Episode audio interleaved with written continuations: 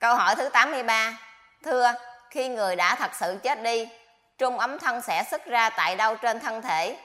Nghiệp lực của một người có quyết định điểm xuất ra của trung ấm thân không?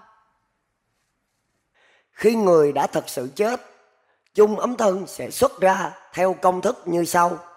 một Đảnh giải thoát. hai Mặt và mắt sanh thiên. ba Ngực làm thần. bốn Tim làm người. 5. Đầu gối làm ngã quỷ. 6. Bàn chân xuống địa ngục. 7. Hoa báo. Không chết được. Nằm hoài. Câu hỏi thứ 84.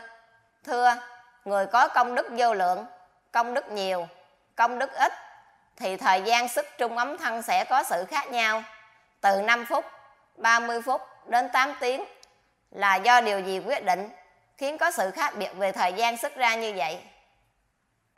Đây là công thức nhân quả ở thế giới vật lý này.